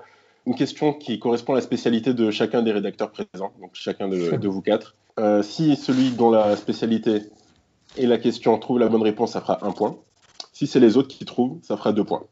Je rappelle okay. qu'on joue euh, contre un mec qui, qui connaît l'histoire de la N F L sur le bout des doigts et on a à peu près zéro chance de gagner, quoi. Et Cyprien en plus, qui a une très bonne connaissance, donc euh, Nico... Est-ce qu'on, peut faire, est-ce qu'on peut faire équipe avec Corentin? Pas du tout. Non, c'est euh, quoi. Ah, non, nos points compte double, je sais pas. Ouais, ouais, il cherche déjà, déjà des excuses. Marco qui révise pas. Pas besoin. Eh ben, on va, on va commencer tout de suite, pas par les questions bonus, mais par les, les questions classiques. La première question que je vais vous poser, quel était le match d'ouverture de la saison deux mille vingt? Kansas City, Houston. Genre, Cyprien ou Marco? j'ai, j'ai, Je sais pas. Je l'ai dit, je l'ai dit en même temps que Marco pour moi. Vous allez m'aider à départager, Nico et Corentin ou... J'ai entendu Chiefs de la part de Marco, mais j'ai pas entendu la suite, je t'avoue. Alors après, c'est un problème de micro, mais pour moi, Marco a démarré en premier et j'ai en plus entendu Cyp après. On donne le point à Marco? Ouais, ouais, ouais, vas-y. Non, non, c'est possible. Il n'y a pas d'un point chacun ici. Ok, ok, ok. Ah, comme ça, les le gens point, retiendront que point. Je suis quand même bon joueur et que j'avais la réponse. Donc. Deuxième question. Qui a marqué le plus de touchdowns totaux à la course et à la réception cette saison? Ah, Derrick Henry, je dirais. C'est pas bon. Euh, Dalvin Cook. C'est pas bon. Davante Adams. Non plus. Nicolas, tu peux, tu peux remporter le point. Ça traîne, ça traîne. Une tentative? Et non, non, non, non. Quatre mauvaises réponses. C'était euh, Alvin Kamara. vingt et un mais oui, oh, mais oui il, oh. il en a mis six dans un match. On n'est pas capable oui, de le vrai, savoir. Ouais. Ouais, c'est vrai. Ah, bon. Ah, les zéros. Nouvelle question. Cette fois, c'est pas les touchdowns. C'est juste le nombre de points inscrits parce qu'il faut donner un peu d'amour aux, aux équipes spéciales aussi. Ils sont trois joueurs à avoir inscrit le même nombre de points et donc le plus de nombre de points cette saison. Trois kickers, forcément. Est-ce que, question de rapidité, vous pouvez me citer l'un des trois? Ah, Sean Butker. Non, pas Butker. Sanders, moi je t'ai dit. Moi j'avais dit Stand... Blankenship. Il n'y a pas Blankenship, mais il y a Sanders. Bravo Cyprien, un point pour toi. Et les deux autres, c'est euh, Young Weku de, des Falcons et Daniel Carson des, des Raiders. Ils ont tous les trois marqué cent quarante-quatre points. Et justement, Jason Sanders, le kicker des Dolphins, c'est le seul joueur d'équipe spéciale à avoir remporté deux fois le titre de euh, joueur d'équipe spéciale du mois, qui est donc attribué à la fin de, de chaque mois à un joueur de chaque conférence pour chaque unité. Il y a deux autres joueurs dans la ligue qui ont remporté ce titre deux fois cette saison. Un Special attaquant... Team, on parle ah. Non, pas, pas non, Special Team. D'accord. Un attaquant et un... Attends, attends, attends. Un attaquant et un défenseur. Est-ce qu'on ouais. peut me citer l'un des deux? Josh Allen. Josh Allen. Josh Allen. Alors, il y a un attaquant et un défenseur ouais, qui ont remporté deux fois le, le titre de meilleur joueur du mois. Pas Jeremy Sheen, Josh Allen fait partie des deux. Est-ce que euh, vous pouvez citer le deuxième? euh, Oui, laisse-moi deux secondes. du, du coup, un défenseur. Un défenseur. Aaron Donald? Non. T J Watt. J'ai entendu T J Watt. C'est moi. C'est Marco. Allez, cette fois, je vous donne un point chacun. Allez, une, une autre question. On va parler des entraîneurs cette fois. Il y a trois entraîneurs qui ont été virés en, au milieu de la saison. Bill O'Brien de, chez les Texans, Dan Quinn chez les Falcons et Matt Patricia chez les Lions. Est-ce qu'on peut me citer le nom du coach intérimaire des Lions? Wow. Oh. Non. C'est un nom de mon côté. Caldwell. Je sais plus. Non, non, non. non. Un indice. Un indice, c'était le coordinateur offensif. C'est vraiment pas un indice. Qui s'intéresse aux Lions dans la vie? Je vous donne la réponse, c'était Darrell Bevell. Qui était mais oui, mais c'est bien sûr. Un autre entraîneur intérimaire qui lui a pris la suite de Bill O'Brien, c'était Romeo Crennel, et qui est devenu par la même occasion le coach le plus vieux à entraîner un match de, de N F L. soixante-treize ans. Ah ben voilà, j'allais vous demander l'âge. Bonne réponse, Nico, soixante-treize ans.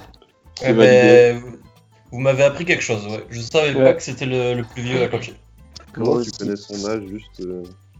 Ouais. C'est une mémoire de poisson rouge, mais les trucs, c'est un peu proche, je les retiens.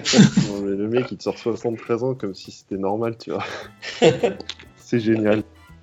Un, un petit point bonus pour vous donner euh, l'occasion de remporter un point là-dessus. Euh, qui était le précédent détenteur du record du coach le plus âgé en N F L? Don Shula. Ça, j'allais dire ça aussi. Du head non. coach Du head coach Du head coach le okay. plus âgé de l'histoire de la N F L. Bah, c'est, non, pas c'est, pas Andy Reid. c'est pas Andy Reid C'est pas Andy Reid non plus, ah, qui est d'ailleurs ouais. plus jeune que Romeo Crennel. Ah ouais Ah, c'est ah d'accord. Pas... Ouais. Non, il a bah oui, Reed, plus... c'est Pete Carroll, non Non, non, non. Ah. C'était euh, une tentative, Nico, peut-être. C'était George Halas. Mmh. Euh, le c'est légendaire coach des Bears. Des soixante-dix Bears, euh, Pete Carroll, non Mais Billy Belichick aussi, je crois, il devait être euh, pas loin des soixante-dix. Il me semblait qu'Andy Reid était le plus vieux euh, cette année, mais du coup... Euh... Ça aurait fait de lui le plus vieux à gagner un Super Bowl donc l'année dernière, et je pense pas. Je ah crois non, que il... Belichick. Ouais, soixante-deux ans, soixante-deux ans, Reid. Ouais. Ah, il est jeune par rapport, ouais, sauf que le gabarit, il va pas durer aussi longtemps. Une autre question, donc cette fois, on vous a dit, hein, c'est, c'est un quiz sur la saison deux mille vingt et sur les quarterbacks qui prennent leur retraite. Une question sur Philip Rivers, qui a fait les beaux jours de N C State avant de rejoindre la N F L. Quel numéro il portait à l'université? Ouh, ouh, Oui, mmh. ça a tenté le sept. Le, non. le dix-sept, c'est son numéro actuel, donc je crois que je dis dix-sept. Euh... Eh ben, bonne réponse, Corentin, c'était une question piège. C'était... C'était effectivement le dix-sept. Oh non.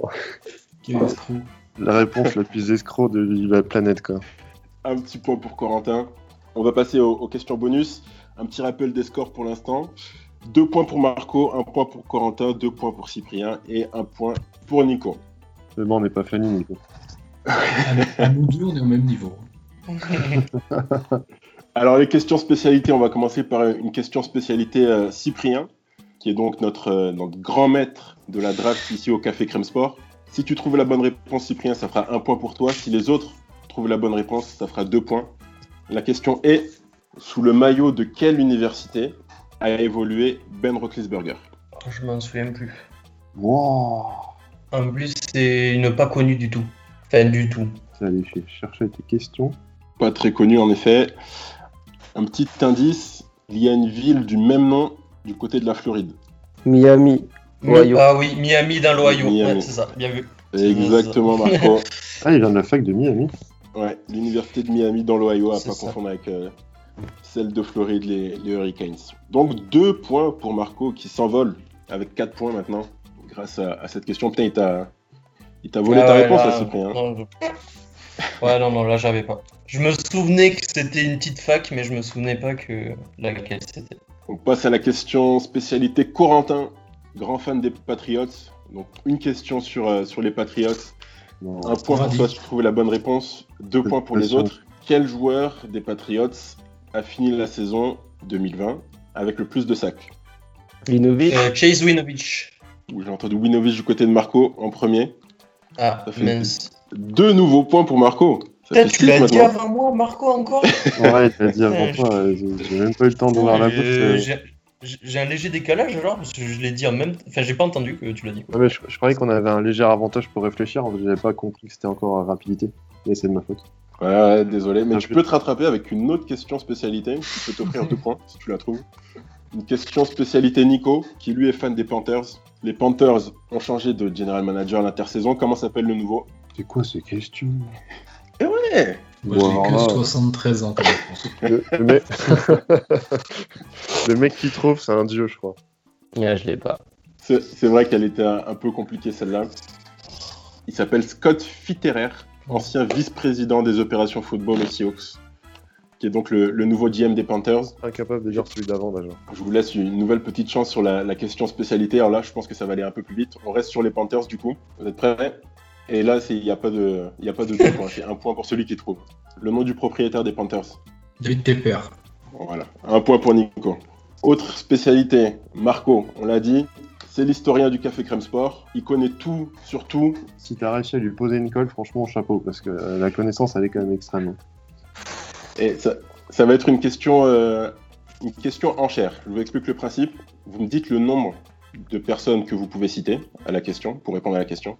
Celui qui, euh, qui a la plus grosse enchère donne sa réponse. S'il a les bonnes réponses, il arrive à trouver le nombre de joueurs qui, euh, qui pensent, il a les points. S'il les a pas, ça fait moins un point, parce qu'il ne faut pas donner des fausses enchères. La question est, Derrick Henry est devenu le huitième joueur à franchir la barre des deux milliards à la course. Combien des sept autres pouvez-vous me citer ? sept. Ah. Bon bah écoute. deux. Ouais, c'est, j'allais dire trois peut-être, allez. Bon, mais Marco, t'as dix-sept, on, on t'écoute, hein, si t'as pas... Alors, ouais, ouais. Un point. Donc, j'ai essayé de faire par chronologique. On a O J Simpson, ouais. On a Eric Dickerson, on a Barry Sanders, on a euh, Jamal Lewis, on a, ouais. mais pas dans l'ordre chronologique, Jamal Lewis, on a Terrell Davis avant lui, on a euh, Chris Johnson chez les Titans, et enfin Adrian Peterson en deux mille douze. Ah, ce mec est trop fort, quoi. Bah c'est bon, c'est bon, c'est bon, c'est bon, c'est bon. Le mec. Euh, ah oui, oui, oui, oui, oui, oui. C'est énorme. Sur la table. Hein. Bon, c'était ta spécialité, donc ça te fait seulement un point, pas deux, mais. Ça me voilà. Va. On fait un petit point sur le score. Marco est loin, loin, loin, loin devant avec sept points. Corentin, un point. Cyprien, Nico, deux points tous les deux. On parlait des. On parlait des yards à la course. Derrick Henry est forcément le. était forcément le, le leader en yard à la course cette saison. Quel coureur était numéro deux ? Dalvin Cook. Allez, vous l'avez dit en même temps, là je vous donne le, le point tous les deux, Cyprien je et vous, Marco. Je, je te je jure, que, ouais, je te donne-le à Cyprien parce que je pense qu'il a un décalage pour le coup. Ok. je okay. Là on l'a vraiment, je... vraiment dit en même temps. Et c'est vrai coup, que pour, nous, pour nous, moi, on l'a vraiment en dit en même temps, temps donc je pense que ouais, ouais, ça doit se avant. Un point pour Cyprien. Euh, on repasse sur les, les quarterbacks. Ben Roethlisberger a le record de match à plus de cinq cents yards à la passe. Question rapidité, combien ? huit. sept. Non, non. Oh, je vais te Nico, dire quinze. Non, Nico. C'est plus, c'est plus ou c'est moins ? Hey, c'est moins. Je ne peux pas te donner d'indice parce que t'es le dernier. Allez, douze. Et non, c'est un petit nombre. C'est quatre. quatre matchs non. à plus de cinq cents yards à la passe. Et c'est le, le record de la N F L. Au Metz, on en est déjà à quoi ? deux, non ? deux ou trois, non ? C'est possible, je t'avoue que j'ai pas, j'ai pas vérifié. Euh, on reste sur les, sur les quarterbacks. Philip Rivers est évidemment le recordman de yards lancés dans l'histoire des San Diego Los Angeles Chargers. On prend en compte sa saison à Indianapolis aussi. Combien en a-t-il lancé au total dans sa carrière ? Là, je vais faire le tour de table. soixante-trois mille. Celui qui est le, celui qui est le plus proche, il, en, il emporte la mise. Tu dis soixante-trois mille, Corentin ? Ouais, je... c'est un peu au-dessus de soixante mille. Bah, je vais pas te dire la même chose que toi, je vais dire soixante et un mille. Non, en plus c'est soixante-trois mille, je crois que je l'ai vu avant. Ouais, t'as raison. Ouais, j'ai pas la virgule, mais je, je crois que c'est soixante-trois, euh, mille, soixante-trois mille cinq cents quelque chose. Et c'est mmh. le, plus proche qui est, le plus proche qui remporte le point, donc euh, vous pouvez ajouter des, des petits chiffres derrière. Ok, ok. Donc, Corentin, tu dis soixante-trois mille ? soixante-trois mille cinq cents, alors s'il y a les petits chiffres derrière et que ça compte. Ok, Marco ? soixante-trois mille deux cent cinquante. Allez. Nico ? soixante-deux mille cinq cents. Et Cyprien ? soixante-trois mille sept cents. Et euh, ouais, c'est bien Corentin qui est, qui est le plus proche. C'était soixante-trois mille quatre cent quarante yards. Bien joué, bébé. C'est la seule stat que j'ai regardée en lisant les Q B tout à l'heure. Même que je m'apporte un peu. Et en fait, ils sont tous sur les soixante mille. Donc, ça fait un deuxième point pour, euh, pour Corentin. Philip Rivers, donc avec soixante-trois mille quatre cent quarante yards et cinquième all-time. Quel joueur est numéro un ? Dan Marino. Non. En yard, Tom Brady. En, en yard lancé. Ah ouais. Tom Brady. Non, c'est pas Tom Brady. Ah, Tom Brees. Ah non, je sais, Brett Favre. Ah, j'ai... Enfin. j'ai entendu un Drew Brees. J'ai entendu ah ouais, un Drew Brees. Brees ouais. Ah, c'est moi. C'est Drew Brees, c'est Drew qui, Brees. Est, oh, ouais. qui est numéro un. Ouais. Ah d'accord. Avec quatre-vingt mille trois cent cinquante-huit yards. T'as combien d'écart avec Brady ? Brady est à soixante-dix-neuf mille deux cents, donc euh, mille cent cinquante-quatre yards en dessous. T'as le top cinq là, euh, Antonio ? Top cinq, numéro un, c'est Drew Brees, Tom Brady, Peyton Manning, Brett Favre et Philip ouais. Rivers, numéro cinq. Et après Marino, okay. et, et Marino, ok. Ouais. Après, ça lançait et... tellement moins avant, c'est compliqué de. Ouais. Mais du coup, ouais, ça, ça place l'exploit de Marino quand même, qui est sixième avec soixante et un milliards, ouais. alors, que, alors que c'était une époque où ça lançait pas, quoi. Bah, il a réinventé un peu le, le football quand même à ce moment-là. Ça fait trois points pour, euh, pour Corentin. Marco qui sèche un peu là après, euh, après sa percée fulgurante sur les questions euh, spécialités. On reste sur euh, Drew Brees. Il est aussi, alors même principe que, que la question enchère, mais celle-là elle est beaucoup beaucoup plus difficile. Drew Brees est aussi le co-détenteur du plus grand nombre de touchdowns lancés en un match, avec sept. Combien des sept autres joueurs qui ont lancé sept touchdowns en un match pouvez-vous me citer ? Celui qui a la plus grosse enchère répond à la question. Je peux t'en citer sept. Non, non, non, non, je peux t'en citer. Non, non, non, non, carrément pas. Je peux t'en citer deux. Je peux t'en citer au, au moins deux autres. Après. Est-ce qu'il y a une plus grosse enchère que deux ? Je suis même pas sûr de trouver les deux en fait. Les gars, allez, allez-y, tentez, mais moi j'y arriverai pas. Cyprien, Nico, plus que deux ? Non, non, non, non, non, non, non, deux. Non. Non. Allez Marco, fais-toi plaisir, cite-moi deux, deux autres quarterbacks qui ont lancé cette touchdown. Je crois que les deux c'était la même saison. On a Peyton Manning pour le match d'ouverture de la saison deux mille treize contre les Ravens et Nick Foles, je crois, la, lors de la même saison contre les Raiders. Exactement, exactement. Il, il, il se souvient même des matchs, quoi. Ouais, c'est clair, il donne la ouais, date. C'était il, y a, c'était il y a pas si longtemps. Et la météo, c'était combien ? Il faisait, il faisait quel temps euh... Il servait quoi à la mi-temps ? C'était, c'était ouais. effectivement en deux mille treize. Peyton Manning et Nick Foles qui ont lancé tous les deux sept touchdowns. Alors les, euh, les cinq autres, juste pour le fun, un dénommé Sid Luckman pour les Chicago Bears, Adrian Burke pour les Eagles, George Blanda, dont on a ah, ouais. redécouvert le, le visage avec le graphique ouais. de, de Fox face à Tom Brady, uh, Y A. Tittle, qui était le quarterback des Giants en mille neuf cent soixante-deux, et Joe Cap, quarterback des Vikings en mille neuf cent soixante-neuf. C'est que des mecs plus ou moins inconnus, quoi. ah, c'est Vous trop savez... vieux pour s'en souvenir. Ouais, ouais ben les, les plus récents, ouais, c'est Peyton Manning, Nick Foles et, et Drew Brees, deux mille treize, deux mille treize et, et deux mille quinze. Bon, on se rapproche, euh, on se rapproche de la fin. Quatre questions, donc euh, ouais, vous pouvez encore rattraper Marco. Surtout qu'il y a, il y a des points bonus à aller chercher. Coupe le euh... micro. Saison particulière à cause de la Covid cette année, il y a six équipes qui ont joué huit matchs sur seize avec des spectateurs. Okay. Combien de ces six équipes pouvez-vous me citer ? Marco a dit trois. Ouais. Euh, attends. Ah, je vais tenter quatre, mais ça va être une grosse. Enfin, non, ah. non, non, non, non, non. Tu non, tentes, non. tu tentes ou pas ? Donc, c'est, c'est des équipes qui ont fait minimum euh, huit matchs avec des spectateurs, c'est ça ? C'est ça, c'est les équipes qui ont fait le plus de matchs avec des spectateurs cette saison. Trois euh, qui dit mieux. Moi j'en ai une de sûre, mais euh, ça, ça suffira pas. Nico, tu tentes ou on laisse Marco répondre ? c'est, c'est, Il en est à combien là, Marco ? Il a dit trois ? Au pif, à l'audace. quatre. Allez, Nico. quatre. Alors, tu remportes, euh, remportes la mise. Les, les Dolphins, les Jacks, ouais. les Bucks et les Browns. Il y avait les Chiefs aussi dedans. Ah, je lis les Chiefs en premier. Les Buccaneers n'y sont pas, je pense. Ouais, t'en as trois sur quatre, ouais. euh, Nico, les Bucks n'y sont pas. Les Chiefs, c'est, la...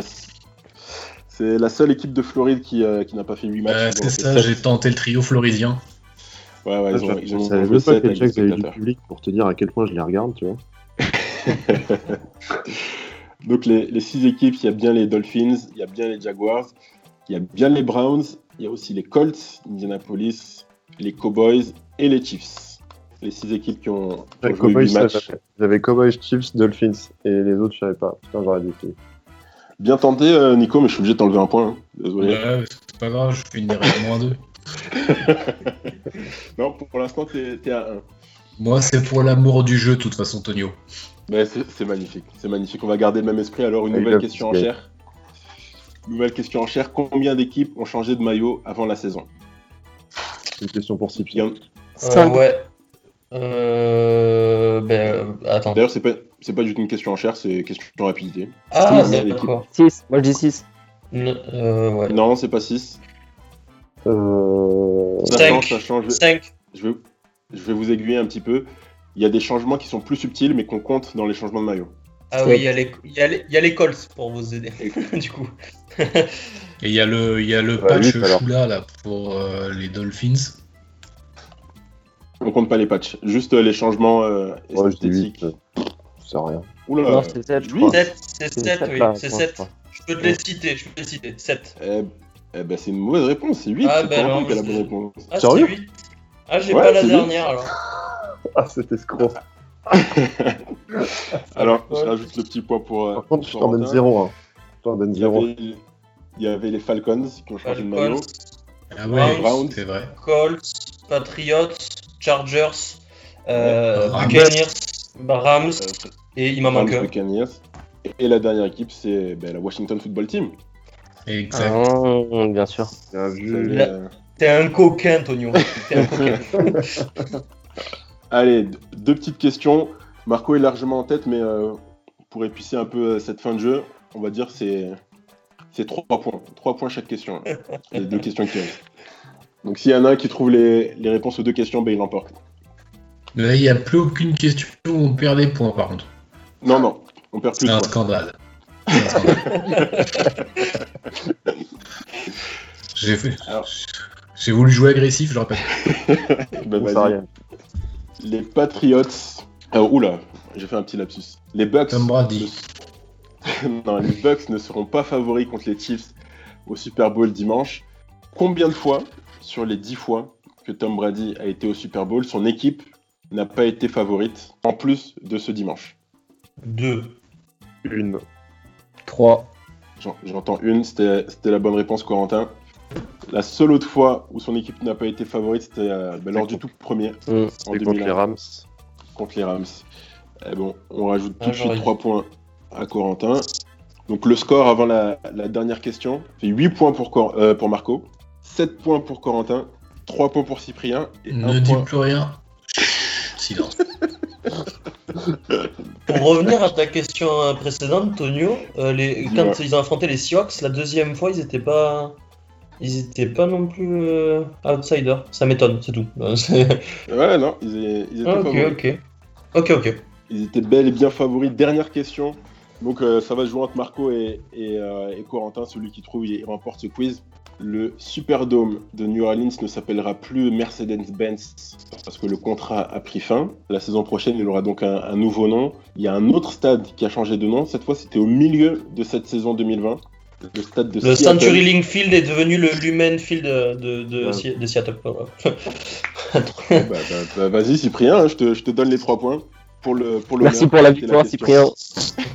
Pour l'honneur. Euh, je, tu, je le sais, je le sais parce que l'inauguration du stade a été lors du match Seattle Cardinals et que et que voilà.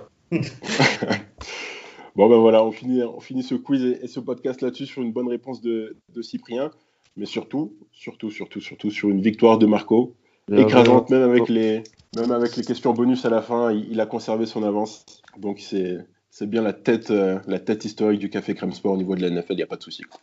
Merci à, à toutes et à tous de nous avoir écoutés encore une fois cette semaine pour cette, euh, ce dernier podcast avant le, le grand match qu'on va tous regarder. Évidemment, on sera de retour la semaine prochaine pour euh, faire un débrief de, de la rencontre. En attendant, ben, continuez à, à nous lire. On a sorti quelques Quelques articles, d'ailleurs on va faire un petit tour d'horizon avant de, de conclure sur les, les articles en cours euh, de préparation qui vont sortir euh, d'ici la fin de semaine. Nico, je crois que tu vas préparer un, un petit article, tu peux nous expliquer de quoi il va parler? Alors j'ai deux choses qui sortent, j'en ai un sur la draft sur Christian Barmore qui jouait pour Alabama et j'ai euh, écrit euh, un petit quelque chose sur le International Player Pathway Programme qui est euh, un programme à destination des joueurs étrangers pour intégrer la N F L qui sortira ce samedi. Et ce samedi, je vais en profiter pour sortir euh, l'interview euh, avec Yohan Mianguet, euh, le, le joueur français du coup, qui va intégrer ce, ce programme international. On a, il nous a fait euh, l'amitié d'être avec nous pour, euh, pour une petite interview qui va donc sortir en même temps que cet article de Nico sur euh, le programme international de, de la N F L. Marco, toi, tu as continué ta série historique sur euh, l'histoire de la N F L. Cette semaine, c'était... Cette semaine, c'était les années deux mille. Et donc, euh, on peut me retrouver euh, encore une fois mardi prochain à dix-huit heures. Euh, la décennie deux mille dix pour conclure euh, cette belle série en, en dix épisodes et puis on verra ce qu'on fait par la suite. Et Cyprien, toi, tu sais pas dans quelle fac a été Ben Roethlisberger, mais t'es, t'es quand même notre spécialiste draft. Ouais, je vais continuer avec la draft. Qu'est-ce que qu'est-ce que t'as sorti cette semaine? Ben là, j'ai sorti Grégory Rousseau euh, euh, mardi. Profil de qui joue à, à Miami, mais pas à Miami de Ohio, bien à Miami en Floride. Euh, et euh, là, il y a Justin Fields qui va sortir euh, vendredi. Corentin, lui, qui, qui continue euh, ses productions pour le, le cyclisme et les sports d'hiver. À moins que tu nous fasses et... une surprise euh, foot U S. Bah, je prépare un dossier sur la free agency et les, les différents postes et les différentes euh, possibilités pour les équipes. Donc, euh, je me concentre là-dessus. J'espère que ça va aller assez vite parce que euh, on aura déjà des belles infos dans quelques temps. Donc, euh, sous dix jours, je sortirai ça. Pour ma part, il y a l'article sur Tom Brady qui est déjà sorti en, en début de semaine. Et donc, l'interview de Yohan Mianguet qui sortira samedi. Et juste avant ça, vendredi, donc un, un petit preview écrit avec mon pronostic et le score euh, que je prédis pour, euh, pour le Super Bowl. Donc voilà, encore une fois, merci à, à toutes et à tous de nous avoir écoutés. On se retrouve dès la semaine prochaine pour euh, un débrief du, du gros match qui nous attend dimanche. À la semaine prochaine.